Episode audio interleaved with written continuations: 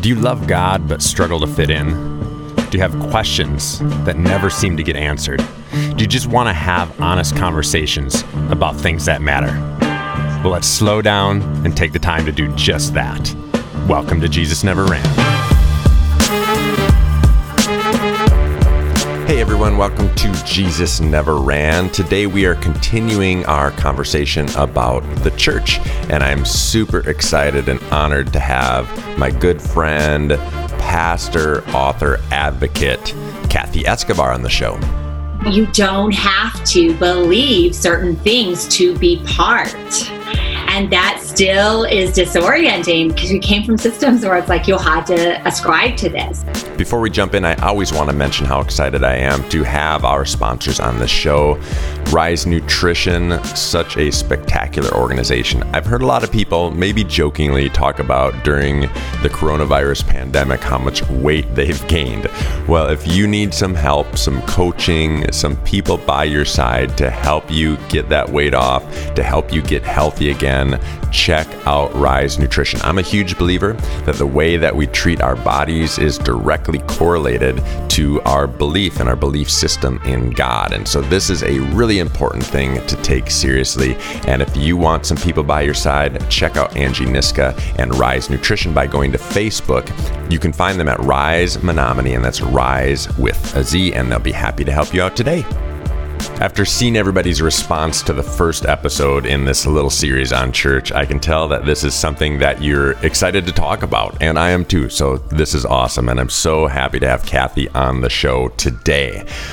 One thing that I've noticed churches, the organized church, I should say, doing is a lot of repurposing of the same thing, making the same thing look differently by changing the music, changing the way things look, changing the way the pastor dresses, whatever it is over the last couple of decades, I've seen a ton of that. And that is not what we're talking about. We're not talking about repurposing the same thing over and over and over again. That's not really helpful. We are interested in having a conversation about changing the entire mindset of the way we look at church. And that is why we are talking to Kathy Escobar today. Now, if you want to hear Kathy's story, she was actually on the podcast in season one and her episode was called Give It a Decade. So if you want to hear more about her story of how she got to where she is, make sure you check out that podcast. Now, because I'm not interested in discovering the new way that church should look, we're not going to talk nuts and bolts of what a church service should look like or what an organization should look like. We're going to hear from the hearts of some people who desperately care about church, about church community and faith community. And through that, I think we'll get a glimpse or a better understanding of maybe what the hope is moving forward. Kathy just wrote a book that she released about a month ago called Practicing. And in the book are really all of her thoughts of how we can practice our faith. And so, as we talk today, you're going to hear a lot about this book because this book, Practicing, is really the way that her church community, her community in Denver, which is called The Refuge, this is really the way that her community operates. So I asked Kathy Escobar to tell us just a little bit about her project, Practicing.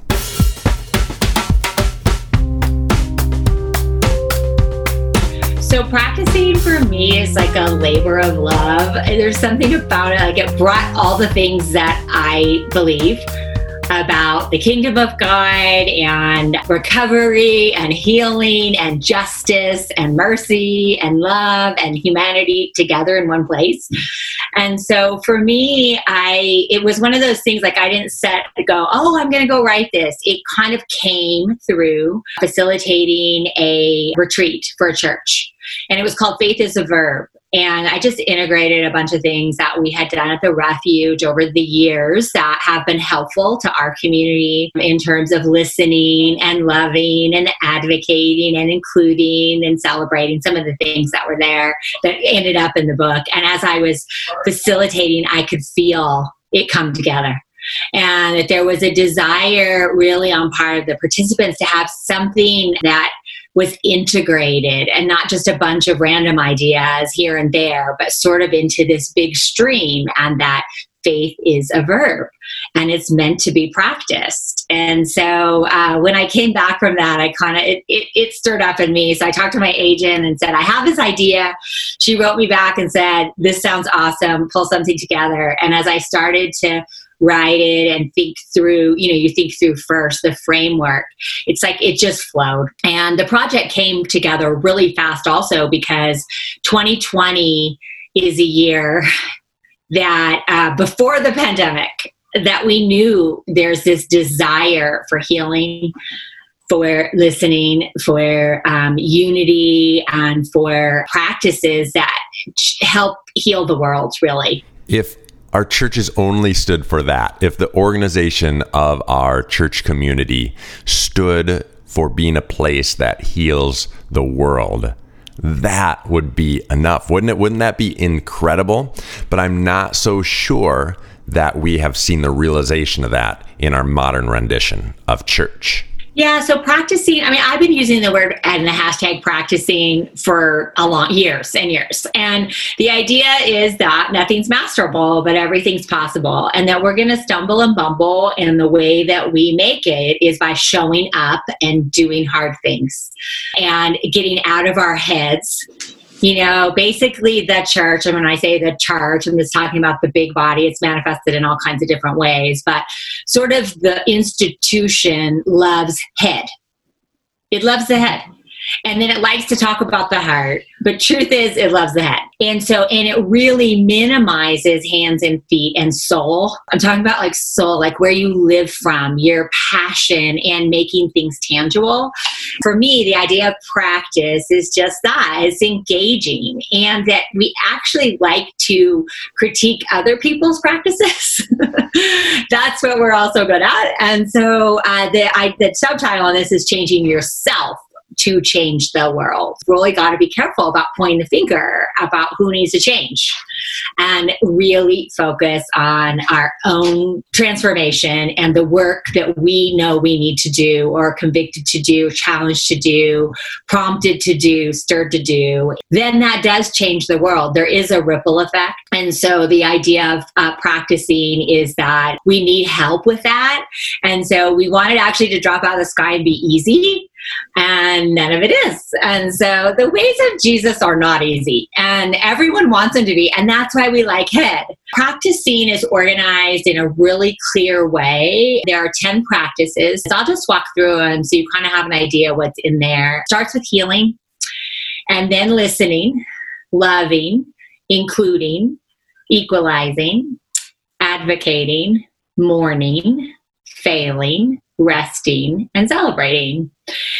And so it doesn't mean there aren't other practices, but if you really start thinking about a lot of things fall into those 10 categories, but they're all, I would say they're all equal in their value and they're not necessarily in order. They're kind of tied all together. But one thing uh, is true I did start with healing for a reason. Healing is really looking at our own personal stuff, you know, and how what's going on inside and what's going on in relationship. And I feel like that is a core thing that then is manifested in all the other ones. And so it's also the one that everyone wants to skip over.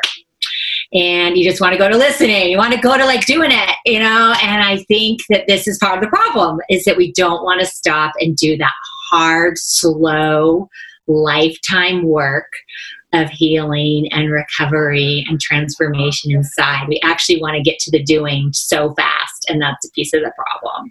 Kathy couldn't have hit it more on the head when I'm thinking about myself. That idea of going through a healing process is something I fight tooth and nail. I can't stand it. I just want to get to the next thing. I just want to keep going. And what I've discovered about myself is if I do keep moving forward without healing those spaces that need that attention, anything that I set my mind or heart to in the future is going to be stifled because of the work I refuse to do behind find it. And when you go to the refuge, it is a place of healing, and there's no way that you can miss it. At the refuge and in Kathy's personal life, she talks to a lot of people going through the healing process. And one thing I've heard Kathy speak a lot about, and she writes about it in the book Practicing as well, is the idea of a corrective experience. So many of us have so much hurt, and a lot of us have hurt that's directly related to church. Kathy's experience as a pastor and her community works to become a corrective experience for people experiencing hurt. Corrective experiences are one of, it's one of my favorite things. It came from a blog that I wrote a long time ago. I mean, I don't even remember the year. But a corrective experience is, you know, it's a therapeutic term. I'm not a therapist, even though I do a lot of pastoral care kinds of things. That's sort of my stream. Um, in I'm using the layman's term here, okay? And so for me, it is when you have a new experience that somehow repairs an old wound. It's unexpected because because of our stories, because of our wounds, when we enter into a certain thing, we sort of expect it not to be or to be a certain way. And then you get totally different thing and it heals something deep inside of us. I experience this a lot with the LGBT community because I personally come from a very inclusive, progressive framework and a corrective experience is something that I can offer to my friends as a mom and as a person in leadership as pastor when they come out to welcome and to love and to honor. And a lot of my friends, when they came out, a Bible was placed on the table and it harmed them. And they're broken from family members that they're desperately wanting to be in relationship with. So I can't take care of that wound completely. It's just because I offer that doesn't take care of it but it is a healing that happens for people and you know that's a one example there are so many like i have a dad who was a lifelong alcoholic he was a dear amazing guy. He loved me. I'm his only child. And he was really good to me, but he could not be present for me in the way that I personally needed in my life. And, um, you know, many years ago now, 16 years ago, I met my friend Mike in recovery and I was on a big church staff and um, he was part of the ministry and we became friends. And over these many years, he has really been a corrective experience for me in terms of a father figure who I know I can 100% count on. So I don't have that same thing of being abandoned. I have this corrective experience that helps seal and heal and cement something that helps strengthen me. Do I still wish my dad was a certain way when he was on this earth? Yeah, I do. But it's really shifted because I've had this tangible thing that changed everything. Huge thing is, and a huge piece that we're really dedicated to, uh, not only the refuge, and you know, the book before this that I wrote was called Faith Shift, Finding Your Way Forward when everything you believe is coming apart. And so I work with a lot of people who something has happened inside and they've deconstructed some things that just make it not possible to stay in the same systems. And, you know, when you lose beliefs, you lose the structures that support those beliefs and then you lose relationships that were part of the structures. And then underneath you lose your identity. And so so many people that i connect with really relate to that and have lost identity because so much was about being anchored in a certain system and so, you know, to corrective experiences, I think one of the core things is is for people to experience freedom. You don't have to believe certain things to be part. And that still is disorienting because you came from systems where it's like you had to ascribe to this. So the refuge, the way that manifests itself is that we gather around shared values and not shared beliefs. So we are a Christian community and mission center. Christian stuff is in our roots, but there is a wide range of ways to express that. Not everybody would call themselves Christians. And some definitely do not want to identify anymore with that. You know, we have a kind of, I have a blog post about this too. It's like people ask me, Are you Christian? I say, Um, well, it depends on what you mean by that. And I think that uh, there's just, it's, it's hard. We've gotten all lumped together in a really hard thing. And so a corrective experience is one, just freedom. That there you really could just say yes or no. Like you don't have to do certain things to be part. And it's disorienting for people i will say. And so that's the thing about a corrective experience is a lot of times it's like is this real? Is this real? Like can i really trust it? And i understand why. And i always tell people don't trust us do not trust us in fact that's part of the problem is you trusted too much too soon too easy too fast just because. I always just say, trust the long story and listen. Giving people agency and honoring people's agency, which is kind of your own choices, what you what you've got going on in your soul is actually a corrective experience because you're not used to it. It's like, wait, tell me what to do, tell me what to believe, tell me what to think. And even though you don't want that anymore, you're used to it. And so I think giving people a lot of freedom is a huge part of healing a corrective experience. And then I think the other part that can be really corrective and healing to people is when you're with a really diverse group of people and everyone's okay. You're just okay because you believe all different things you're living all their you know you can like say things out loud and people go oh my gosh i can say that out loud and no one's going to try and scripturize me fix me give me advice hand me a book drop drop off of something on my doorstep that i should read send me links. You know they're just going to go thanks for sharing and I think that that is a piece for people who are deconstructing and kind of healing out of a fundamentalism or rigid evangelicalism that doesn't work anymore. They really need to find that place that allows them to do that. I want to say something really quick about it though, is that um, there's a lot of new wine being poured into old wineskins. And this is a piece that's a little bit of a problem because it's like people want something new related to faith, but then the structures that they bump up against are just the same structures. And so, you know, I always go back to sometimes we don't have a corrective experience all the way. Sometimes we actually bump up against it again, but we're coming from a new place. And the corrective part can be that I choose not to just hook in again. But I listen to that thing and say, no, I just can't do that where people aren't fully included. I can't do that where women's voices aren't valued. I can't do the power thing. I can't do the lay clergy things with such a big divide.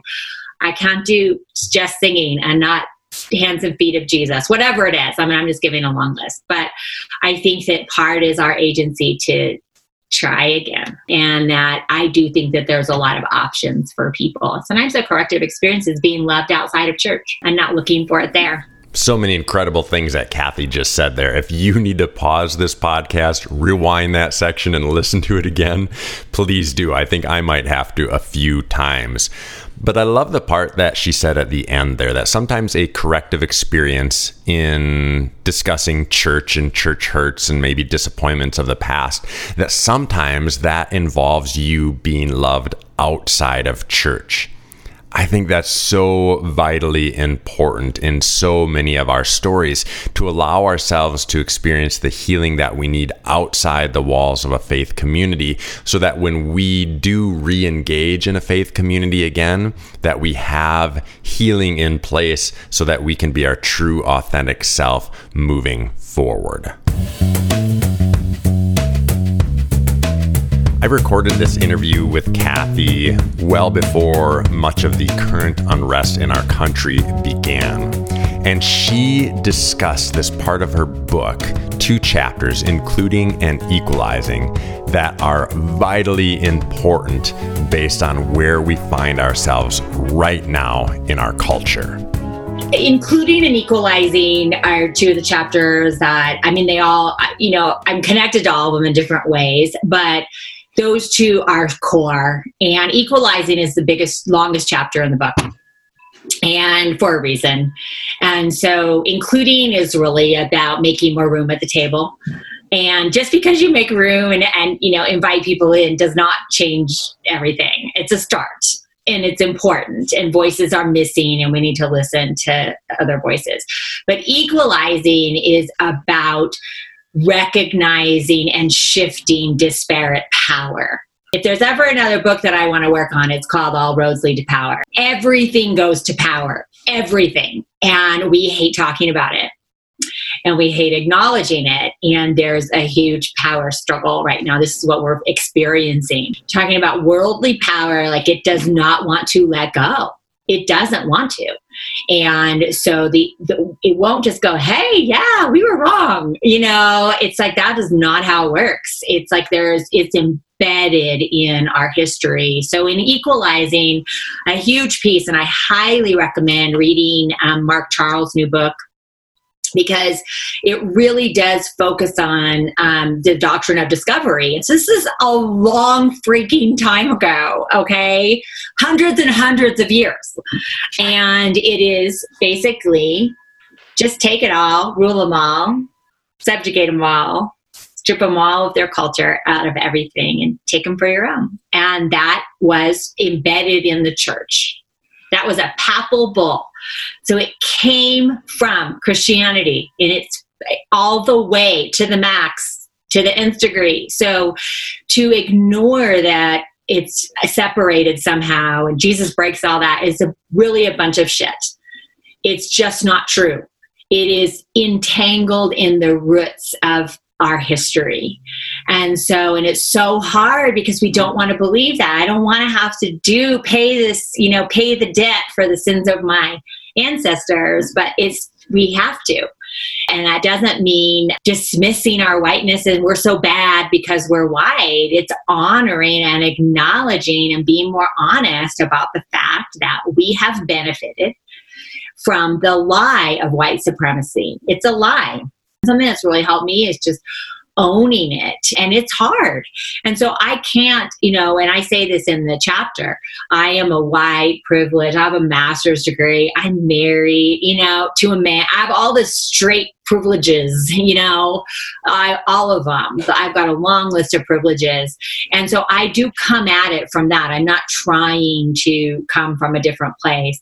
But I feel like one of my responsibilities as a leader is to challenge us as white people to do hard work. And it's lifetime work. And we're not going to, I screw it up all the time. I've screwed it up publicly, you know, all kinds of wacky things that are related to stumbling and bumbling and practicing practicing and trying because it's hard to untangle these roots and to have them be healed. But it will only start when we quit being so defensive and start listening and understanding that there is a bad system that we have benefited from and continue to benefit from. Disparate power is the work that we need to focus on, and everybody in power does not want to because we will have to be so disrupted.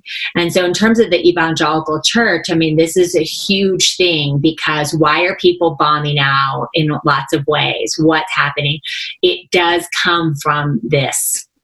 It's a blindness to unchecked power. And it's just, it's so embedded in everything that people don't want to look at it. And so, what do you do when you get scared you're going to lose power? You double down and people are doubling down and then that's creating this divide. This has been for many years before um, even some of these conversations about uh, racism were as illuminated as they have been in the last chunk of years which is such a good thing is that the refuge hosts tons of workshops classes learning parties related to gender inequality race and oppression lgbt all those things. And I'm just going to tell you consistently the same thing happens. The white men don't come. They they don't come. Here's what unhealthy power does. They say, "Well, figure out how to make them come. Appeal to them. Do whatever to them." I was like, "No, this is the problem. Their responsibility is to come. It's not my responsibility to figure out all the ways that I can reach them in the way that they need to be reached so that they're not uncomfortable, so that they feel included, so they that's the problem. Right there is the problem. It's going to take people who have held power to come on their own because it is the right freaking thing to do and to come humble and to come open and to quit mansplaining and trying to justify and get out of the discomfort and try and like, but, but what about, but what about, but what about? And we've got to stop that and just listen and be humble and come. And this is that part about power that has got to change. And so, a piece of equalizing is listening for understanding, not for defending. The book that Kathy referenced by Mark Charles is called Unsettling Truths. It's actually by Mark Charles and Soong-Chan Rah, who I interviewed a few weeks back talking about racism in our country and in our churches.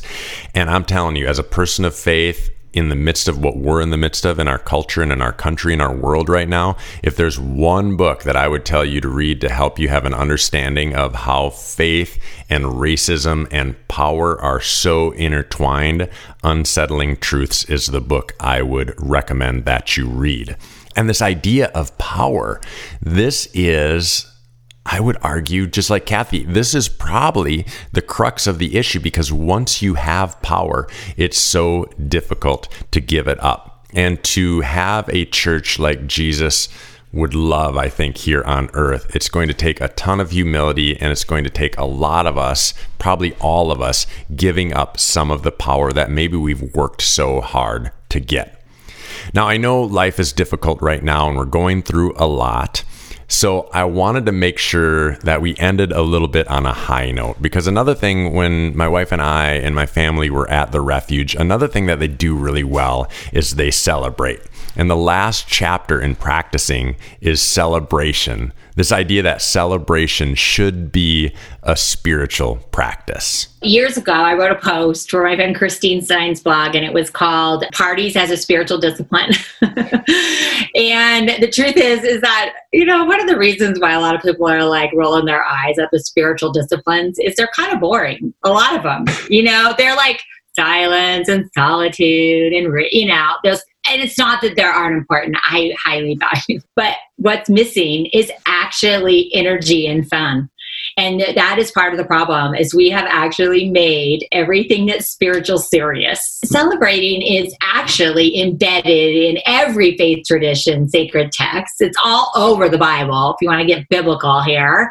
It's there but we don't do it very good and this kind of goes to a lot of the core theology of, you know, we're nothing, we're lowly worms, you know, all those things. Oh, you can't feel good, you know, or you can't puff yourself up. And really, people need to celebrate movement in our lives. Celebrating manifests itself in all different ways. So, celebrating any small movement in our lives. We tend to like do the graduations or the, you know, big weddings, those kinds of things.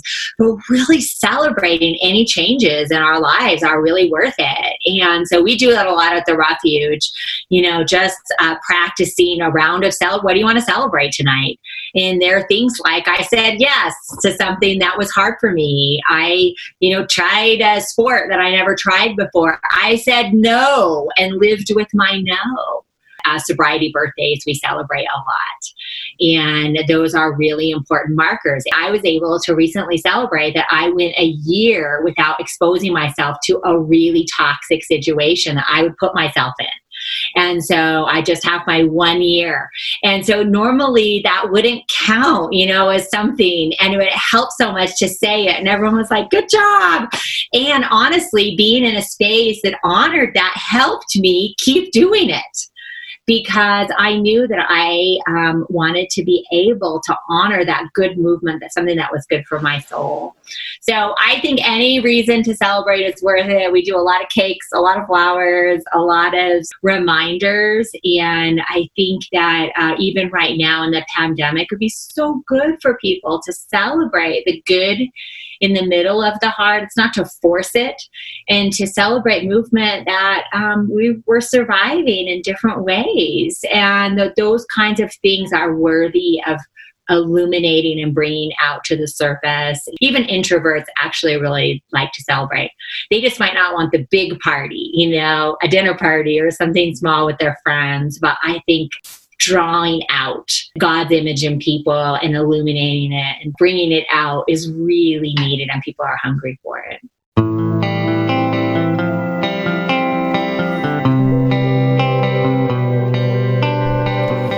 What if church was a place of healing?